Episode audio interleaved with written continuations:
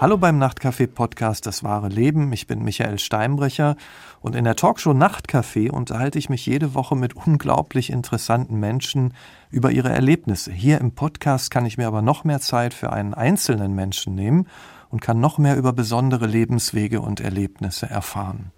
Mein Gast heute ist Jennifer Suthold. Sie ist 39, seit vielen Jahren Flugbegleiterin und sie ist Mutter. Und dafür hat sie einen Weg gewählt, den viele möglicherweise gar nicht kennen, die sogenannte Co-Elternschaft. Erstmal herzlich willkommen, Frau Suthold.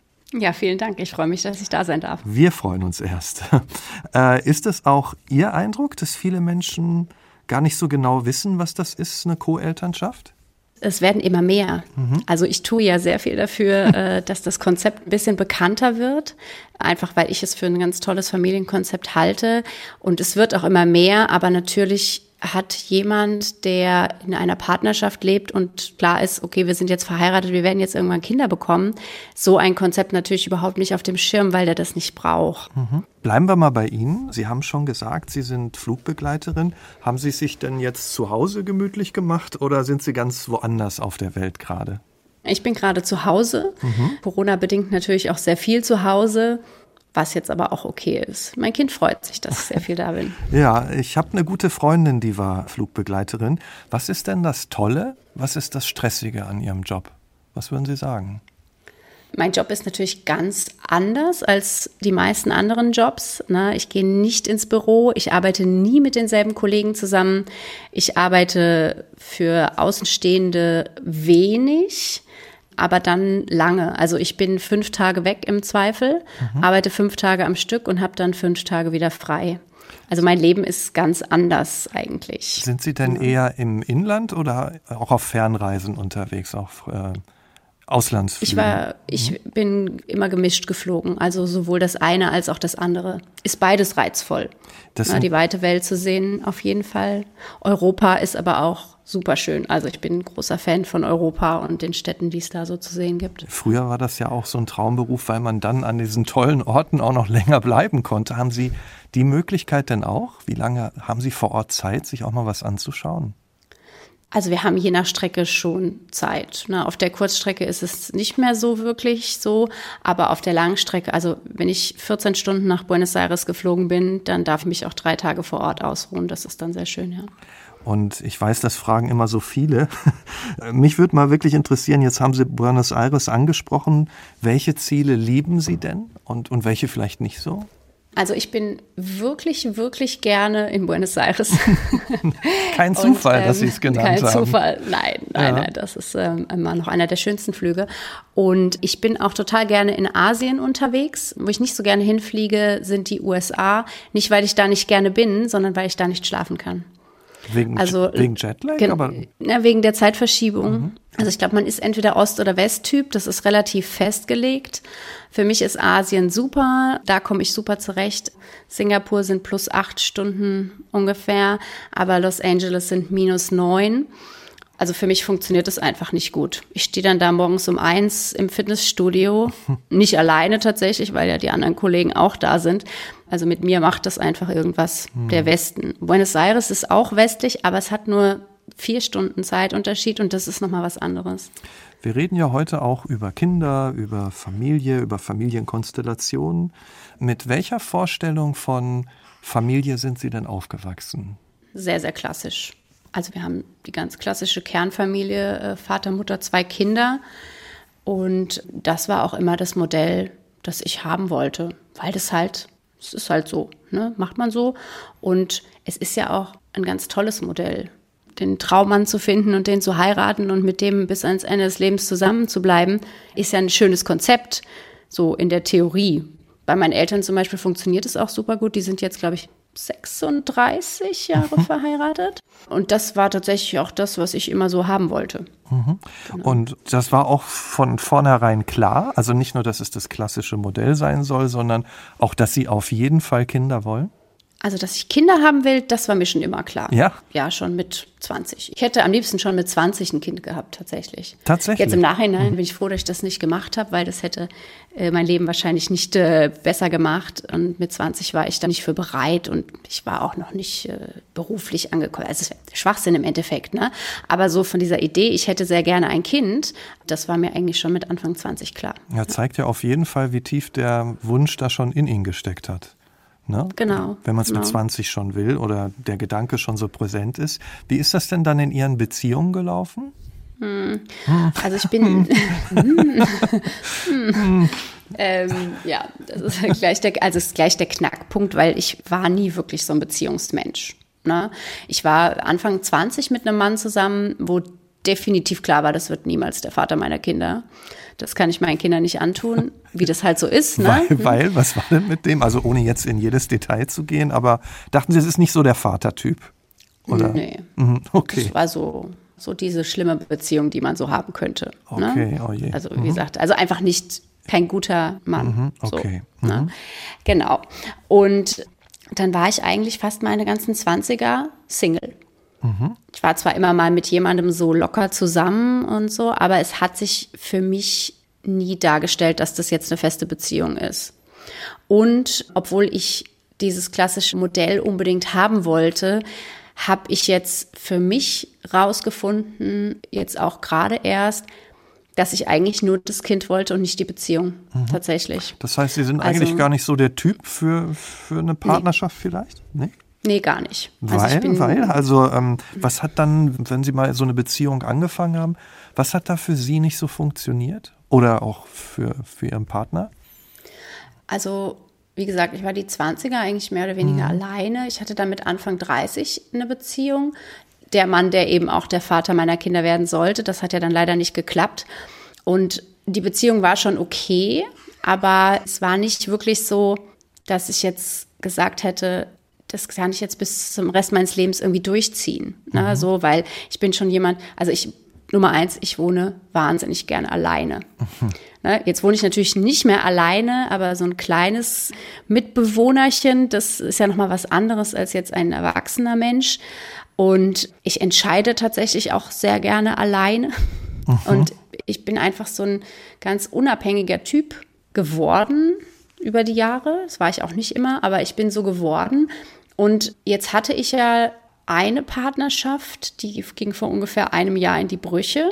Die war allerdings losgelöst von dem Kinderwunsch, was für mich ganz entspannt war, weil ich hatte das Kind ja schon. Ich wollte auch kein zweites haben. Und da habe ich dann aber gemerkt, ja, es ist schön, wenn ein Mann da ist, aber ich brauche das tatsächlich gar nicht und es stört mich relativ schnell, dass ich immer jemanden noch mitdenken muss. Das war jetzt auch ein, ein Mann, der jetzt ein bisschen älter war, so um die 50, mit einem etwas klassischeren Verständnis von Mann-Frau-Beziehungen und die Ebenen, wo die sich so treffen. Und da sind wir halt sehr, sehr, sehr schnell aneinander geknallt. Verstehe. Das kann man sich jetzt schon Ähm. vorstellen, wenn Sie das so andeuten, was da los war. Aber bleiben wir Genau. noch mal so bei Ihrer Geschichte. Sie haben ja gesagt, so in den 20ern waren da eigentlich äh, gar nicht so viele Beziehungen. Und Sie sagen auch, oder haben wir gesagt, der 30. Geburtstag war ein Tiefpunkt für Sie. Warum? Weil man ja, also man hat ja so eine Liste, die Bucketlist oder was? Oder also was man sich vorstellt, was, was passieren sollte. Und auf meiner Liste stand eben drauf, ganz klassisch, der Ehemann, das Haus, die 1,4 Kinder und der Hund oder die Katze. Also so dieses ganz klassische Bild. Die 1,4 Kinder. Das habe ich auch noch nicht gehört. Ja. Statistisch Okay. äh, haben Frauen in Deutschland so viele Kinder. Ja, mhm. Also dieses Bild. Und jetzt stand ich also da und was hatte ich davon? Gar nichts. Und für mich war der 30. Geburtstag immer so ein, okay, also wenn ich das dann geschafft habe, dann bin ich erwachsen. Na, jetzt werde ich 40 äh, in gar nicht mal so vielen Monaten und denke mir, oh, also erwachsen, naja, also, ja, ich bin jetzt hier der Erwachsene offiziell, gell, aber so, man hat ja so als Kind Ja, die Vorstellung, 30 ist dann so ein, so ein Fixpunkt. Ne? Für, für mich war das irgendwie so ein Fixpunkt. Ja. Ne? Da, da hatte meine Mutter tatsächlich schon zwei Kinder, war schon so fertig. Ne? Und dann, man guckt sich ja seine Eltern an und denkt so, ja, ähm, die haben alles unter Kontrolle.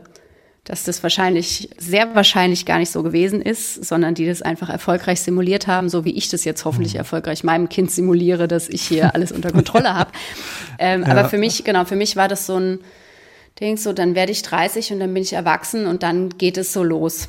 Und wie tief ging dieses Gefühl? Also war das schon so ein bisschen auch in Richtung richtige Krise oder? Ja.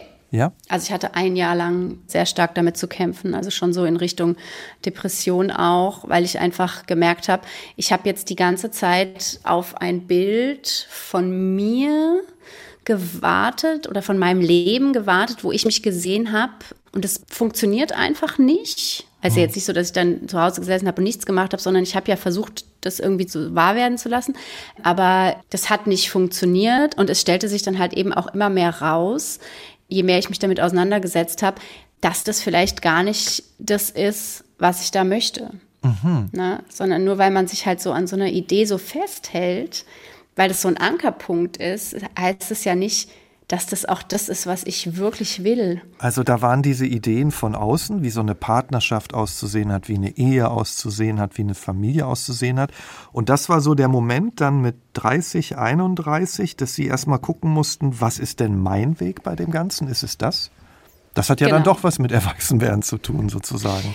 Ne? Genau, also mhm. da ist bei mir ganz viel passiert. Da war ein Riesenumbruch, mhm. den ich auch wirklich äh, gruselig fand, zum Teil auch. Da habe ich gedacht habe, okay, aber wenn ich mich jetzt hier rausbewege aus so einem klassischen Bild, was mache ich denn dann? Wo, ne, wo, wo bin ich denn dann zuzuordnen? Und, ähm, Und was war gruselig? Weil das hört sich ja auch ein bisschen befreiend an, eigentlich sich von solchen Bildern zu verabschieden.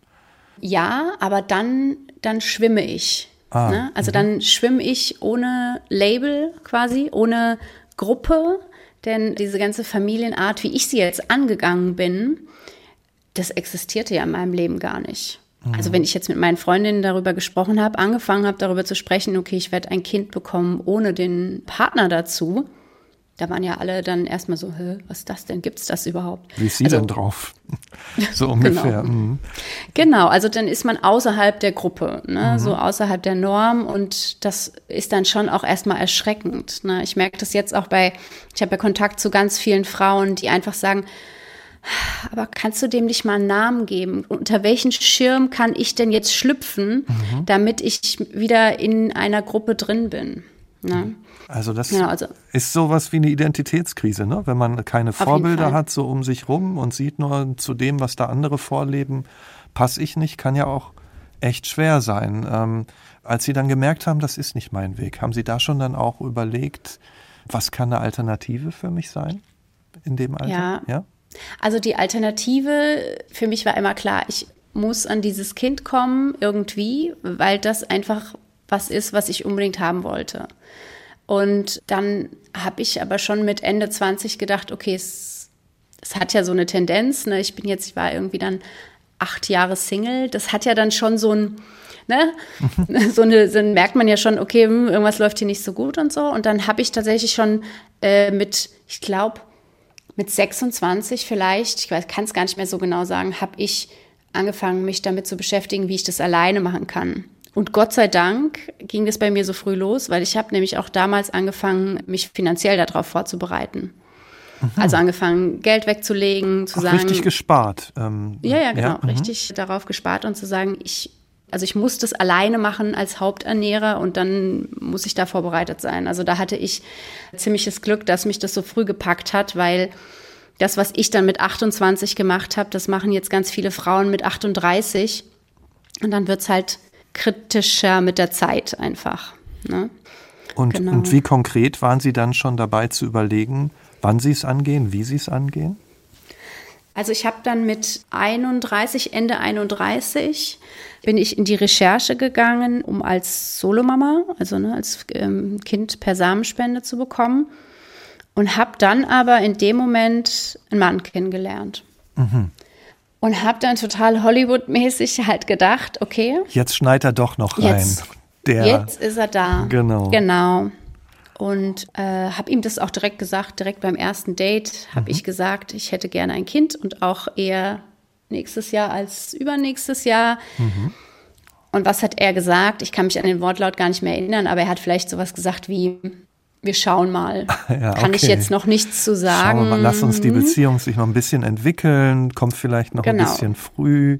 Aber es ist so schön mit dir, so in dieser genau. Richtung, ja.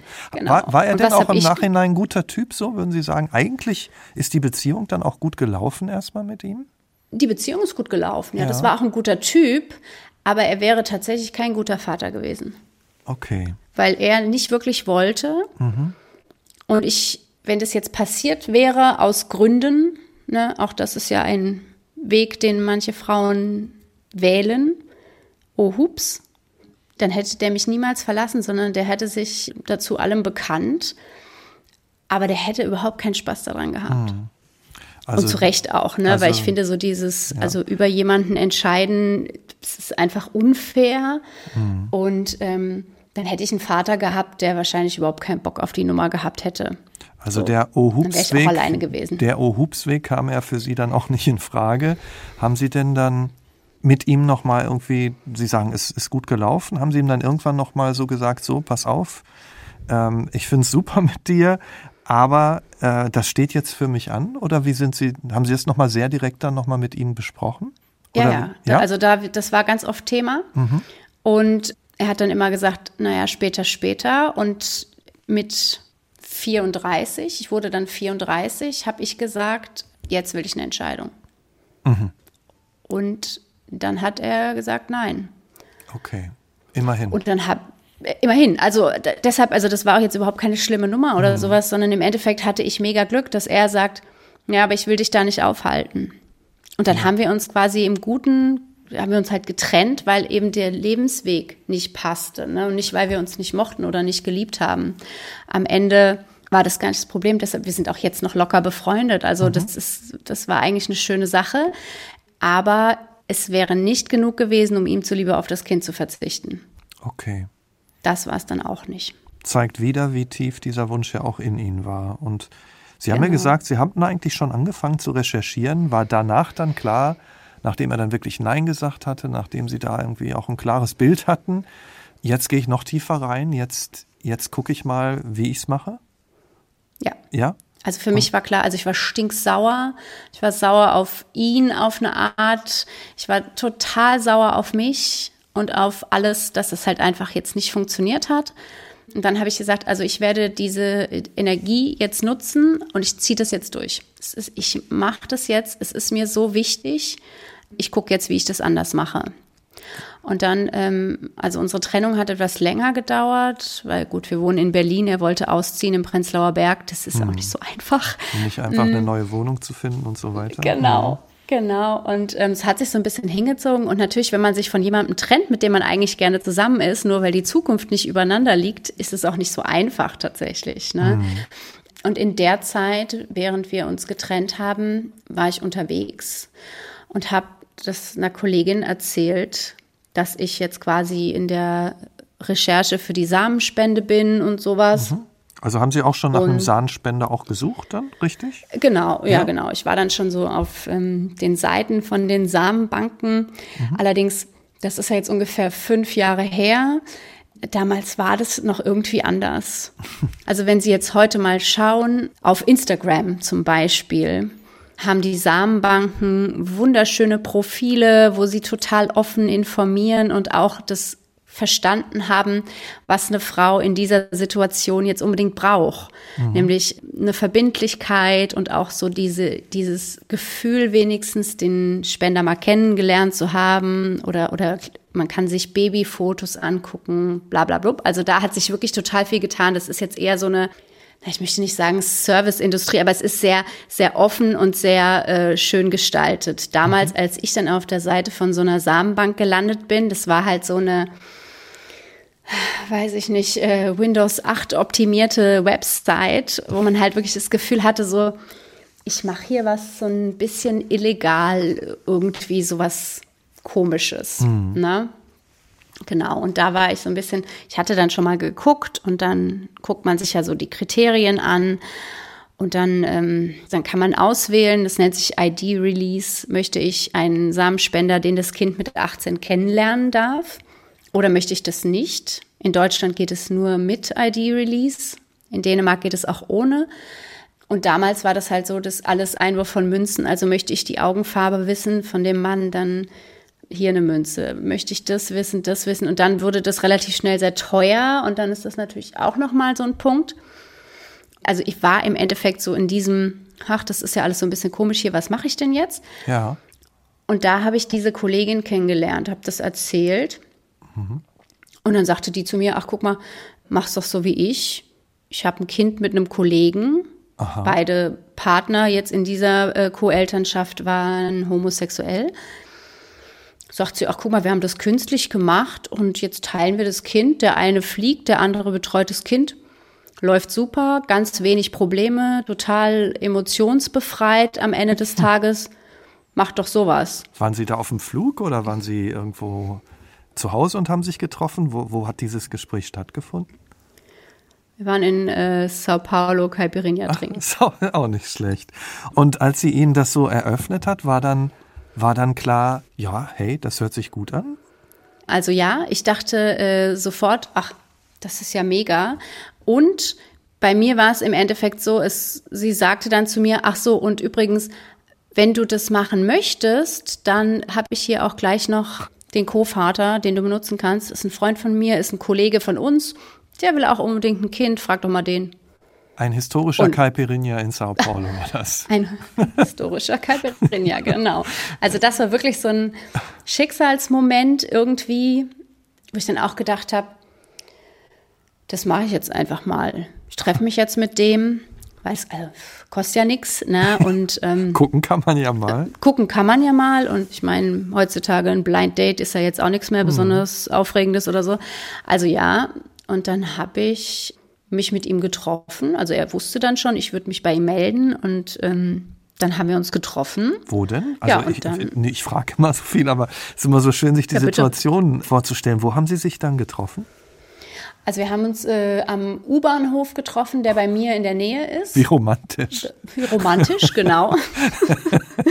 und ähm, haben uns dann in ein Café da gesetzt. Ah, okay.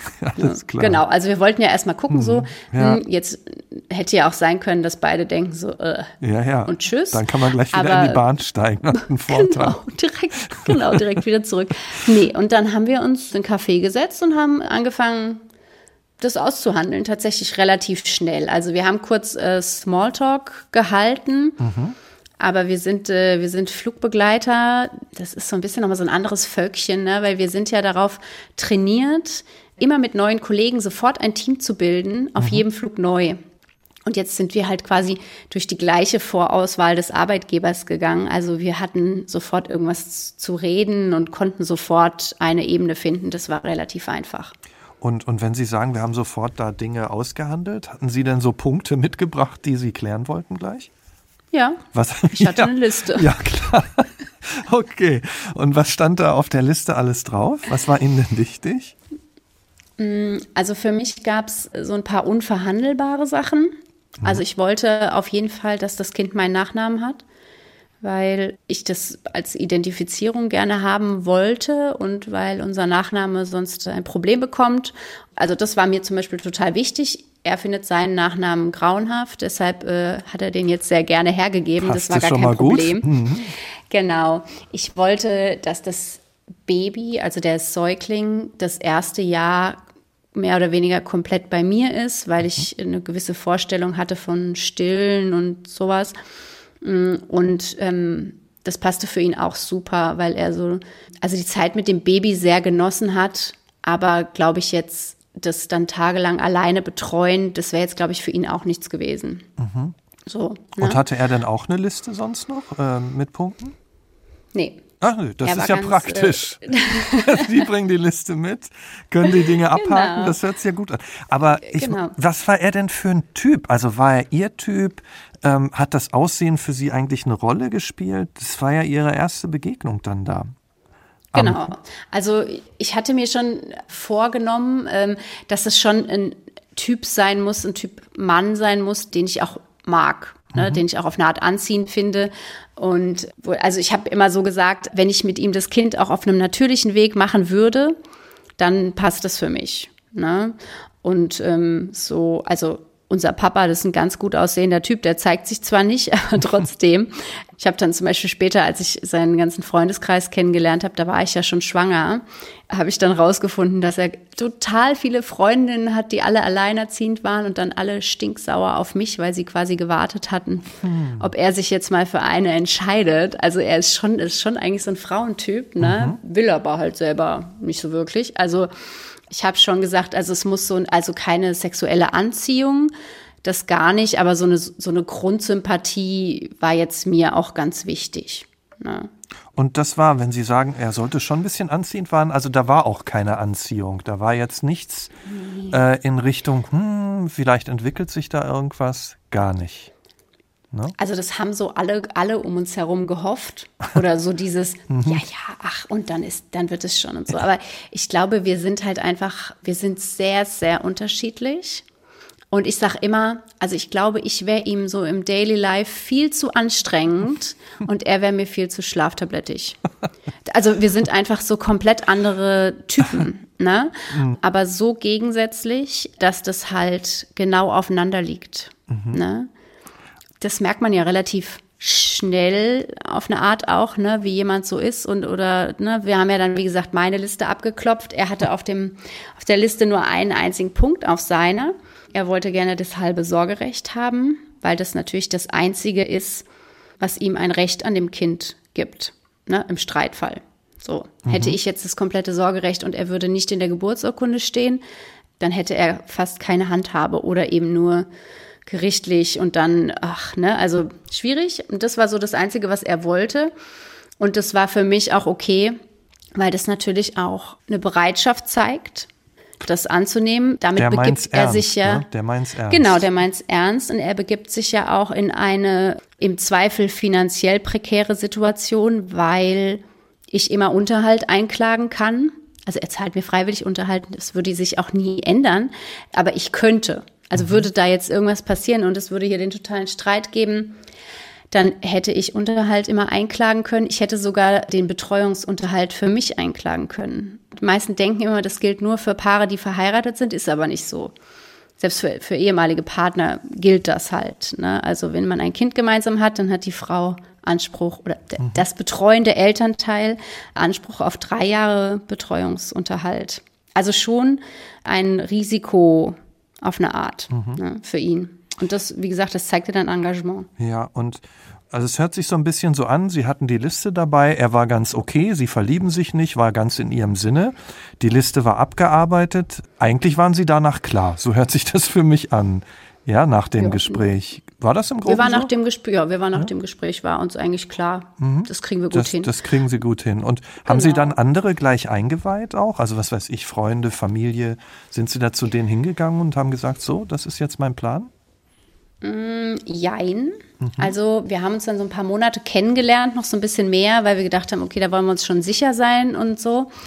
Und dann haben wir aber gesagt, äh, also ich wurde dann 35, er ist äh, fast zehn Jahre älter, und haben gedacht, ach Gott, so alt und dann dauert es ja statistisch in meinem Alter ein Jahr, bis man schwanger wird.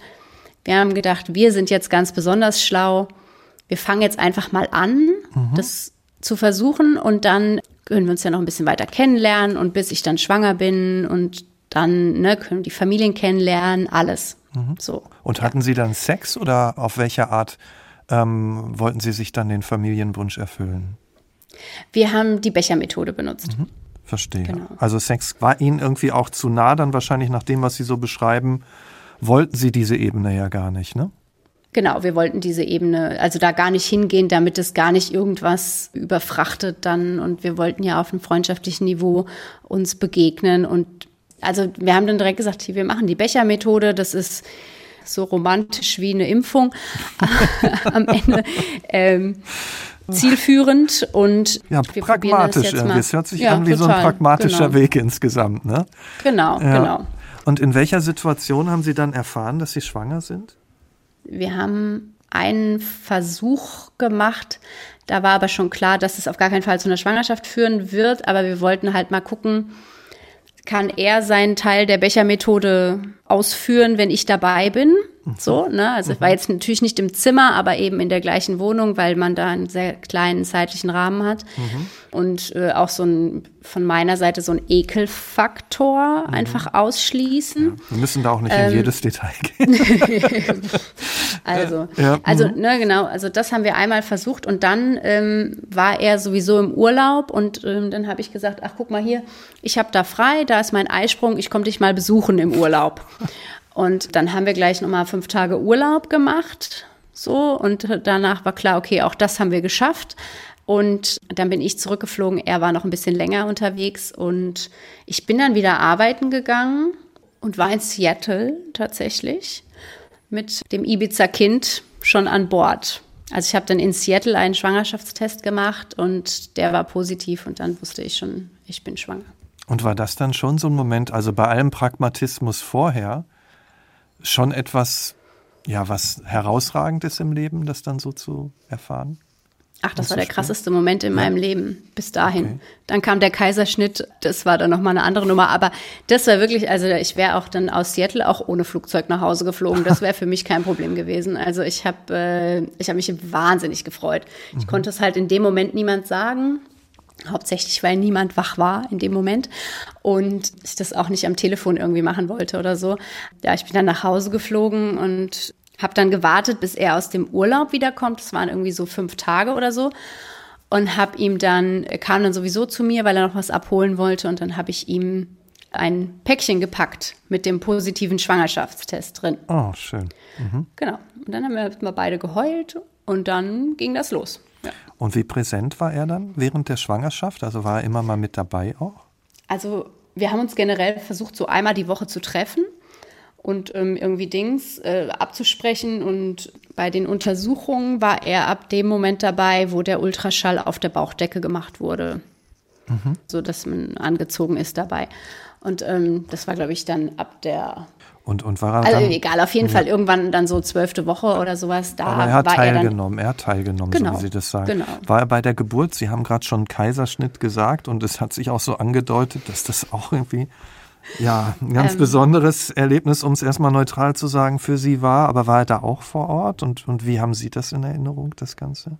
Also er war auch da. Mhm. Wir hatten im Vorhinein gesagt, ähm, dass ich das gerne in der Situation entscheiden möchte mhm. ob er bei der natürlichen Geburt dabei ist oder nicht, weil ich halt nicht wollte, dass es mich dann in dem Moment stört und dass irgendwas behindert. Und das war für ihn auch okay. Also ich weiß es jetzt nicht, aber ich weiß jetzt auch nicht, ob das so unbedingt sein Anspruch war, da jetzt bei einer natürlichen Geburt dabei zu sein. Mhm. Aber es hat sich relativ schnell rauskristallisiert, zum Ende hin dann, dass das auf jeden Fall ein Kaiserschnitt wird. Und dann war das einfach, weil ich das Krankenhaus gezwungen habe, dass erst meine Mutter dabei sein durfte. Also man liegt ja dann da und am Kopf sitzt eine Person. Und während der OP quasi war meine Mutter da und dann kam das Baby raus und ist mit ihm zusammen zu der U-Untersuchung gegangen und kam dann zurück und dann haben die so einen fliegenden Wechsel gemacht. Dann lag das Baby auf meiner Brust und er saß an meinem Kopf und meine Mutter war dann weg. Mhm. Das habe ich aber schon alles nicht mehr mit, also das habe ich gar nicht mitbekommen. Mhm. Und ich meine, Sie sind das ja alles sehr pragmatisch angegangen vorher, haben Sie ja auch gesagt in der Planung. Und ja, man plant ja viel, aber wenn ein Kind dann da ist, also zumindest nach meiner Erfahrung, ich bin auch Vater, dann gibt's ja doch viele Dinge, die man vorher gar nicht so auf dem Schirm hat. Also war das dann so, wie Sie sich das beide vorgestellt haben, dann auch so in den ersten, nehmen wir erstmal so die ersten ein, zwei Jahre?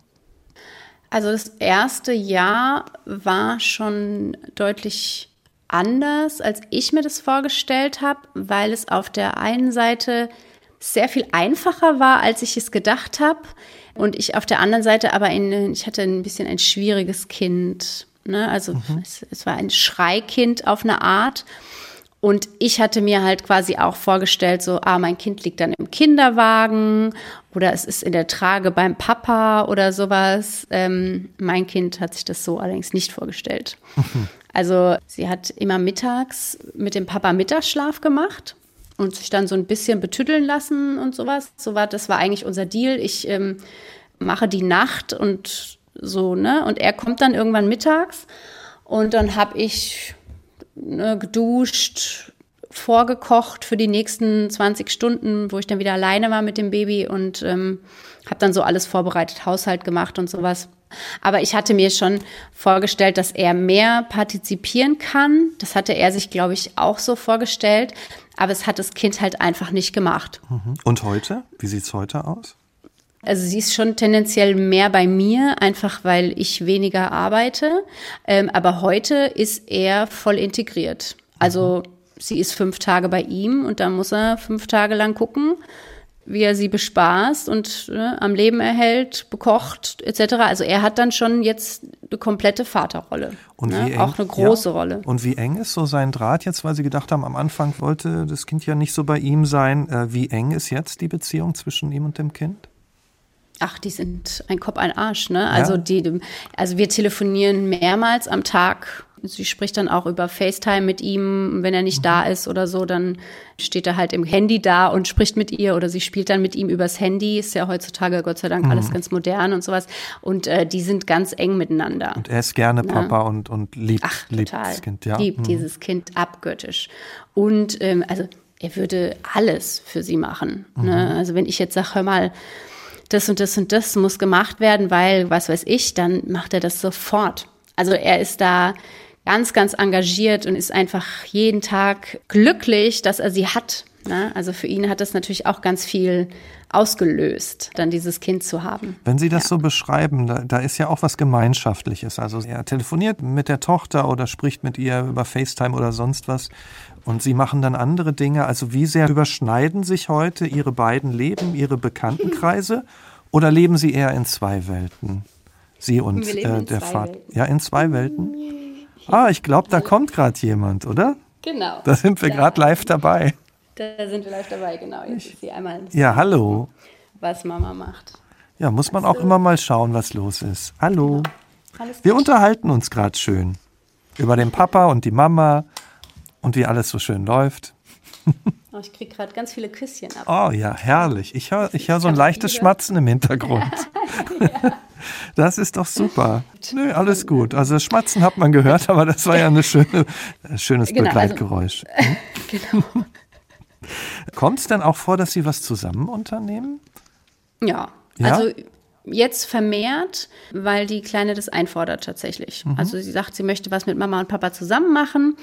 Also sie hat schon zwei getrennte Leben. Ne? Also Wir machen schon auch Sachen zusammen, mhm. aber es ist jetzt nicht so, dass wir eine Dreierfamilie sind. Also es ist nicht eine ne? Familie, sondern eher zwei Familien. Nee, wir sind zwei Familien. Mhm, genau, okay. wir sind zwei Ein-Eltern-Familien am Ende des Tages. Mhm. Wir sind eigentlich drei Familien. Also ich bin mit ihr Familie, er ist mit ihr Familie und natürlich sind wir auf einer Ebene auch eine Dreierfamilie. Wir sind ja die mhm. Eltern.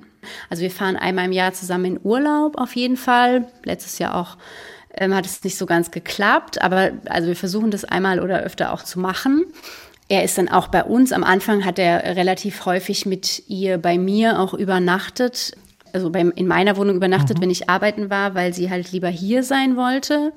Mittlerweile ist das nicht mehr so, aber wenn sie sagt, lass mal was zusammen machen, dann machen wir das auch. Mhm. Ne? Das ist jetzt gar nicht festgelegt, dass wir das nicht machen oder sowas. Wie stimmen Sie sich denn ab, was die Erziehung angeht? Also man kriegt das ja schon mit, wenn Kinder zu den Großeltern kommen und werden da, was weiß ich, entweder verwöhnt oder gar nicht verwöhnt oder so. Auf jeden Fall ist das ja immer auch so ein Punkt, wo es mal Ärger gibt. Wie sieht es denn bei Ihnen aus? Also wenn das wirklich wie zwei Familien sind, haben Sie denn so gleiche Werte, gleiche Stile oder sagen Sie, nee, ist mir dann auch egal, was mit Ihrem Kind passiert, wenn es beim Vater ist? Wie, wie ist das bei Ihnen? Also wir haben uns ja grundsätzlich abgestimmt und haben uns dann irgendwann, als es dann mal so akuter wurde, einfach haben wir uns einen Ratgeber rausgesucht ich habe den gefunden, weil ich bin ja in diesem Mama-Universum halt einfach drin. Ich habe mir einen Ratgeber rausgesucht und wir haben den dann beide gelesen und versuchen uns halt so ein bisschen da entlang zu hangeln. Also sowas wie Jesper Jul oder sowas? Ähm, genau, ja, mhm, genau. Mhm. Aber ähm, den kennen wir auch, meine Frau und ich, deswegen sage ich das. Das ist gut, ja, den ist sollte gut. man tatsächlich Find auch ich kennen. auch, ja. Es das gewünschteste nur, Wunschkind. Es gibt auch nicht nur Erziehung, sondern Beziehung. Das ist eigentlich das Wichtige. Mhm. Mhm, ja, genau. Genau. Also ja. wir haben es da so ein bisschen abgestimmt. Aber es ist tatsächlich auch so, dadurch, dass das Kind von Anfang an, also ich habe wieder angefangen zu arbeiten, da war sie 18 Monate alt. Mhm. Und ab dem Zeitpunkt ist sie eben auch gewechselt. Das ist ja sehr jung auch. Sie kennt es also auch nicht anders. Und ähm, deshalb ist es für sie auch ganz normal. Und es ist für sie auch normal, dass äh, zum Beispiel, also wir essen immer im Bett, so Hippie-Style. Ne? Und beim Papa der mag das halt nicht. Da ist sie aber dann auch ganz normal am Tisch. Ja. Da macht sie es dann auch. Wenn ich jetzt mal irgendwie so einen Anfall mhm. habe und denke so, ah, vielleicht bringen wir hier mal so ein bisschen äh, Normalität rein, wir essen jetzt mal am Tisch, dann laufe ich gegen den Berg und äh, da passiert gar nichts. Aber der Papa, da weiß sie, äh, da wird im Bett nicht gegessen, Punkt, und dann macht mhm. sie das auch nicht. Weil so. Sie so sagen, das ist ja, scheint ja auch eine Selbstverständlichkeit zu kriegen. So leben Sie es ja jetzt einfach auch. Ist ja. das in Ihrem Umfeld auch so? Also wir haben noch gar nicht gesprochen, wie denn dann auch auf lange Sicht Ihre Familie, Freundinnen und so reagiert haben, die ja offensichtlich am Anfang gedacht haben, hm, als Sie auch mal über andere Wege geredet haben, hm, was ist denn das? Also wie, wie ist das für, für Ihr Umfeld? Gut, das kennt ja keiner anders bei mir. Mhm. Mittlerweile ist das alles überhaupt gar kein Thema mehr. Es ist ja auch mittlerweile einfach so, es stellt sich ja immer mehr raus, wie äh, befreiend das Konzept auch ist und wie sehr ähm, wir eine gleichberechtigte Elternschaft auch haben. Na, das ist ja auch nicht zu unterschätzen, weil äh, Sie sagen, Sie haben selber Kinder. Mhm. Ich weiß nicht, wie alt die sind, aber wann elf, war denn Ihre elf. Frau? Elf, genau. Mhm. Wann war denn Ihre Frau so nach der Geburt und das erste Mal für vier Tage alleine in der Wohnung ohne Mann und ohne Kind? Ich weiß total, was Sie meinen. Wissen ja. Sie, was ich meine? Ja, ja ich genau. weiß also total. Also der Mann, ich weiß total, genau. was Sie meinen. Dass Sie meinen, also wenn gleichberechtigt in dem Sinne, dass, dass äh, dann, wenn, wenn der Vater da ist, er auch wirklich die Verantwortung hat. Nicht nur so ein bisschen genau. hilft und sich dafür feiern genau. lässt, sondern auch wirklich genau. da ist und die Frau dann auch wirklich ihr Leben in der Zeit mal hat. Das ist genau. eigentlich das, was Sie meinen. Ne? Ja. ja, genau. Und das, mhm. das lebe ich auch sehr extrem. Mhm. Also da, da gucken immer alle, wenn ich dann sage so, oh Gott, mein Kind ist bei seinem Vater. Ich meine, mein Kind ist vier und es ist wirklich niedlich, aber es ist auch wirklich anstrengend. Und dann denke ich mir, Gott sei Dank, jetzt ist sie beim Vater und ich kann vier Tage lang machen, was ich will in meiner eigenen Wohnung. Und es mhm. ist keine so eine, oh Gott, das hat mir jetzt mein Mann zum Jubiläum geschenkt, dass ich mal zwei Tage im Hotel alleine sein darf, sondern nein, bei uns ist das wirklich ja. regelmäßig so. Und Sie fliegen ne? ja auch weiterhin, ne? Also gehen ja. Genau, ich gehe in der Zeit halt entweder arbeiten ja. oder jetzt ja nicht, aber mhm. dann ne, habe ich halt frei, beziehungsweise ich habe ja noch durch den Blog und sowas jetzt äh, ganz andere mhm. Arbeit noch. Ja wir haben eine ganz gleichberechtigte Elternschaft und er ist auch mehr Vater als, sag ich jetzt mal so, der Standardvater, mhm. der halt morgens, wenn es gut läuft, das Kind in die Kita bringt und dann abends um 18 Uhr nach Hause kommt und dann mit dem Kind nochmal irgendwie kurz spielt oder Abend isst und dann ist das Kind auch schon wieder weg. Ja. Also er muss ja wirklich, er ist nachts verantwortlich, da kommt keiner. Mhm. Es sei denn, es blutet wirklich dolle, dann würde ich nochmal vorbeikommen. Aber ne, so, er muss das alles machen. Er muss das Kind versorgen, er muss das Kind jetzt nicht mehr, aber er muss es wickeln. Also er musste so mhm. den, den, diesen ganzen, das, das, ganze Paket auch machen. Und ich dann eben auch nicht. Ja. So. Also das verstehe ich total und ich glaube, das ist das, was Sie unter befreiend auch gefasst genau. haben, oder? Genau, also für mich ist das ein super Modell. Weil wenn ich das jetzt vergleiche mit Freundinnen, die ich habe, die in einer klassischen Konstellation sind, die haben das halt alle nicht. Mhm eine Freundin, die war, glaube ich, das erste Mal über Nacht weg. Da war das Kind vier oder fünf oder mhm. sowas. Da hatte sie die erste Nacht alleine. Mhm. Naja, danke. Also das ist, es klingt, es soll gar nicht negativ klingen, aber mhm. jeder, der ein Kind hat, der weiß einfach, Absolut. dass so ein bisschen abschalten und auch so diesen, diesen Mental Load einfach hergeben. Ne? Mhm. Weil wenn sie beim Papa ist, dann ist mir das nicht natürlich nicht egal, was mit ihr ist. Aber was die essen am Ende des Tages, was die den ganzen mhm. Tag machen und was da so passiert. Am Ende interessiert mich das tatsächlich nicht, weil ich weiß, dass ich ihm hundertprozentig vertrauen kann, Vertrauen. dass er sich in genau, genau. ich glaube Vertrauen muss, muss das Entscheidende sein. Ne? Genau. Ja. Also ich weiß ganz genau, wir haben einen Rahmen abgesteckt und da mhm. drin bewegt er sich und ob das Kind jetzt da zweimal hintereinander Pommes isst oder nicht, das ist mir dann auch total mhm. egal. Ne? Also solange ich sehe, es geht ihr gut, ich telefoniere ja auch mit ihr, wenn sie mhm. nicht da ist, solange ich sehe, es geht ihr gut und ähm, sie kommt heile zu mir zurück, ist mir das ehrlich gesagt total egal, was die zwei da äh, untereinander mhm. aushandeln. Sie haben ja auch gesagt, ähm, Sie sind mit bestimmten Bildern aufgewachsen. Ne? Und Sie haben ja auch gesagt, solange dieses klassische Modell funktioniert, ist ja auch alles super. Also deshalb, Sie haben ja gesagt, ich meine das gar nicht negativ, so habe ich Sie auch überhaupt nicht verstanden. Ähm, gleichzeitig muss man ja sagen, wenn Ihr Kind vielleicht irgendwie in anderen Situationen ist, wird es ja eventuell auch wieder mit den Bildern oder mit einigen der Bilder, die Sie aus ihrer Kindheit kennen, ja auch noch konfrontiert, auch wenn das ja nun wirklich freier und vielfältiger geworden ist, zum Glück, und selbstverständlicher, dass es ganz viele Lebensformen gibt. Aber wie erklären Sie Ihrem Kind, dass es bei Ihnen so ist, da wohnt der Papa woanders und man fährt ihn dahin und alle andere wohnen alle zusammen? Wie erklären Sie ihr das?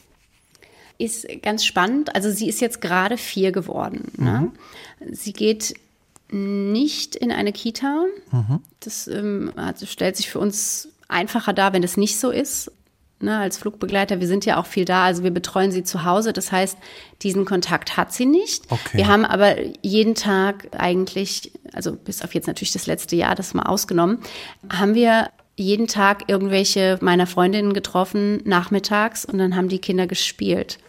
Und dann ist das so, dann trifft man sich mit den Eltern, naja, sagen wir mal von zwei bis, also maximal 18 Uhr. Mhm. Und da finden auch keine Väter statt. Mhm. Ist, ist tatsächlich so. Ne? Ja, ja. Also ich glaube, meiner Tochter ist erst aufgefallen, dass bei ihrem besten Freund der Papa auch im Haus wohnt, als das jetzt mit Corona und dem Homeoffice anfing mhm. und wir mit denen so verpaart waren, als man das noch durfte. Mhm. Da hat sie, glaube ich, das allererste Mal gemerkt, dass ein Vater auch zu Hause wohnen kann. Mhm. Finden Sie es denn wichtig, dass Sie ihr irgendwann die Geschichte erzählen, wie alles war mit Mama und Papa, so wie Sie es mir heute erzählt haben? Ja. Ja. Also ich sag ihr, also wir sagen ihr jetzt schon auch, dass unsere Familie was Besonderes ist, weil wir einfach das anders gemacht haben, weil wir nicht zusammen wohnen und so. Aber sie ist halt vier, also ne, mhm. immer altersgerecht. Aber ich werde ihr das immer sagen, weil weshalb habe ich denn diese Co-Elternschaft gemacht? Weil ich in meiner Situation, in der Notsituation, sage ich jetzt mal, für mein Kind, mein zukünftiges Kind, die beste Geschichte rausholen wollte. Und mhm. was ist denn jetzt die Geschichte? Ich habe mir so, so sehr ein Kind gewünscht und habe den Papa getroffen und der hat sich dieses Kind auch so sehr gewünscht. Du bist so gewünscht, dass wir uns einen anderen Weg überlegt haben, wie wir dich äh, ins Leben holen können. Also es ist ja keine schlechte Geschichte. Es ist auf jeden Fall eine bessere Geschichte als ja, und dann hatte ich einen One-Night-Stand und dann war ich auf einmal schwanger, weil ich wollte ja gerne ein Kind haben. Was mhm. ist denn das für eine Geschichte? Mhm. Ne? Also das also Entscheidende also, ist am Ende, dass ihre Tochter zwei Eltern hat, die sie lieben und genau. die sie wollten. Genau. Ja, so sehe ich das, ja. Frau Suthold, ich wünsche Ihnen, Ihrer Tochter und auch dem leidenschaftlichen Vater, so wie Sie ihn beschreiben, weiterhin eine gute Zeit. Und schön, dass Sie ja. sich Ihren Traum erfüllt haben. Danke. Danke, es war ein sehr schönes Gespräch. Fand ich auch. Und, und danke auch an Sie fürs Zuhören. Ich freue mich natürlich, wenn Sie den Nachtcafé-Podcast Das wahre Leben abonnieren, ihn weiterempfehlen und auch auf unserer Nachtcafé-Facebook-Seite kommentieren, was Ihnen gefallen hat oder auch was nicht. Und wenn Sie glauben, auch Sie haben eine Geschichte, die unbedingt erzählt werden muss, schreiben Sie uns einfach und vielleicht unterhalten dann wir uns hier bald über ihre Erlebnisse und das wahre Leben. Ich bin Michael Steinbrecher. Wir hören uns.